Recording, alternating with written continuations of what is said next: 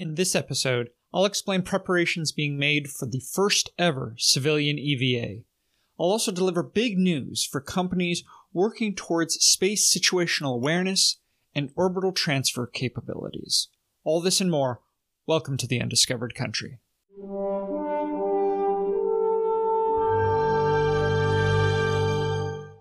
Hello and welcome to the Undiscovered Country. I am your host, Bryant A M Baker. Today, I'll present the top five most important things happening in the world of space. Let's get started. Number five. The crew of the Polaris Dawn mission, which is scheduled to launch no earlier than March of twenty twenty-three, underwent crucial tests before its first ever private extravehicular activity, or E V A, also known as a spacewalk. This mission is part of the Polaris program, which is a series of three crewed launches, and was announced by billionaire and entrepreneur Jared Isaacman on February fourteenth of twenty twenty-two, in partnership with SpaceX. The first mission of this program will see a team of four astronauts climb to the highest ever low Earth orbit and spend five days conducting science experiments. In preparation for the Polaris Dawn mission's planned spacewalk, the crew participated in a decompression sickness risk characterization study uh, in the twenty-foot chamber at NASA's Johnson Space Center. The Dawn crew will attempt the world's first commercial spacewalk at an altitude of approximately seven hundred kilometers from Earth, after being launched aboard SpaceX's Falcon nine rocket from NASA's Kennedy Space Center in Florida. It would also mark the first instance when the team will don the brand new SpaceX-designed spacesuit and test Starlink laser-based communications in space. Interestingly, the third and final mission of the program would see a new crew launch aboard Starship, SpaceX's fully reusable mega-rocket designed to carry crew and cargo both to LEO, as well as to the Moon and even Mars. Number four. Airbus Defense and Space is joining a commercial space station project led by Voyager Space, a move that could potentially make it easier for European governments to use the station after the retirement of the International Space Station.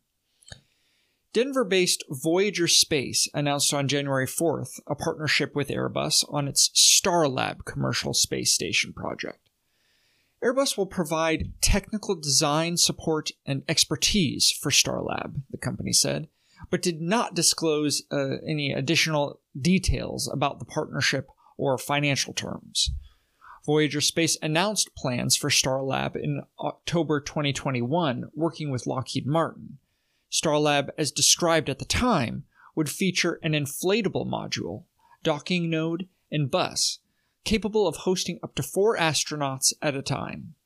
Dylan Taylor, chairman and chief executive of Voyager Space, said in the announcement that, "Working with Airbus, we will expand Starlab's ecosystem to serve the European Space Agency and its member state space agencies to continue their microgravity research in LEO."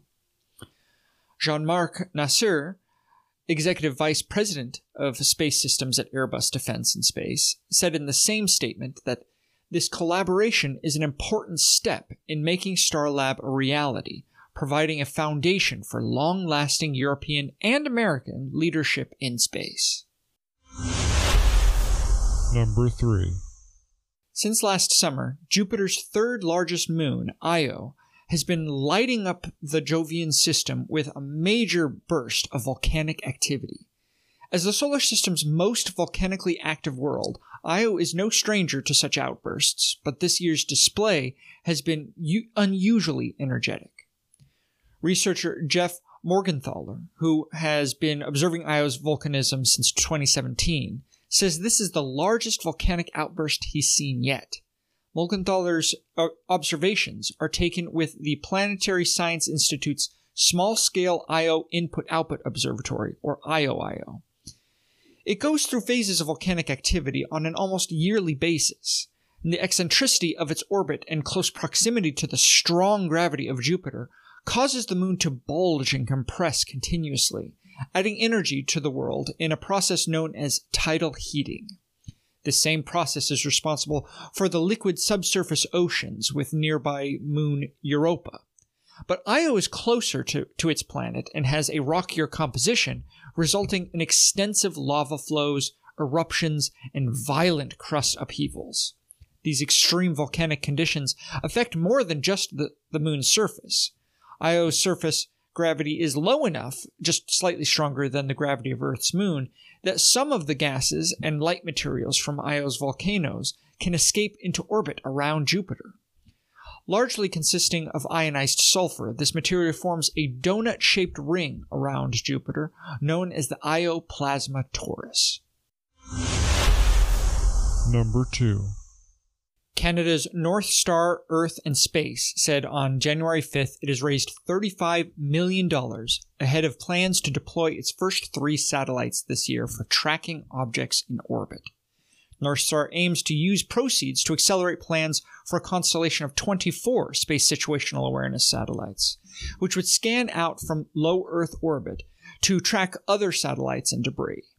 The company hopes to track objects as small as one centimeter in LEO, about seven centimeters in medium Earth orbit, or M E O, and somewhere between fifty and forty centimeters even further out in geostationary orbit. Northstar C E O Stuart Bain said a U S government pilot project that picked Northstar and five other commercial firms in December to Uh, to prototype space traffic data platforms helped highlight commercial space situational awareness opportunities and attract business. It's not like we weren't already contracting both, or contacting both government and private sector operators, but that really got people to wake up and say, wow, here we go. Luxembourg-based satellite operator S E S last year announced plans to use Northstar's data to help manage its fleet of satellites in GEO and M E O. Bain said a space development fund supported by S E S and Luxembourg's government participated in Northstar's Series C funding round. Other investors included the government of Quebec and a family-owned Canadian technology fund called Telesystem Space. Number one.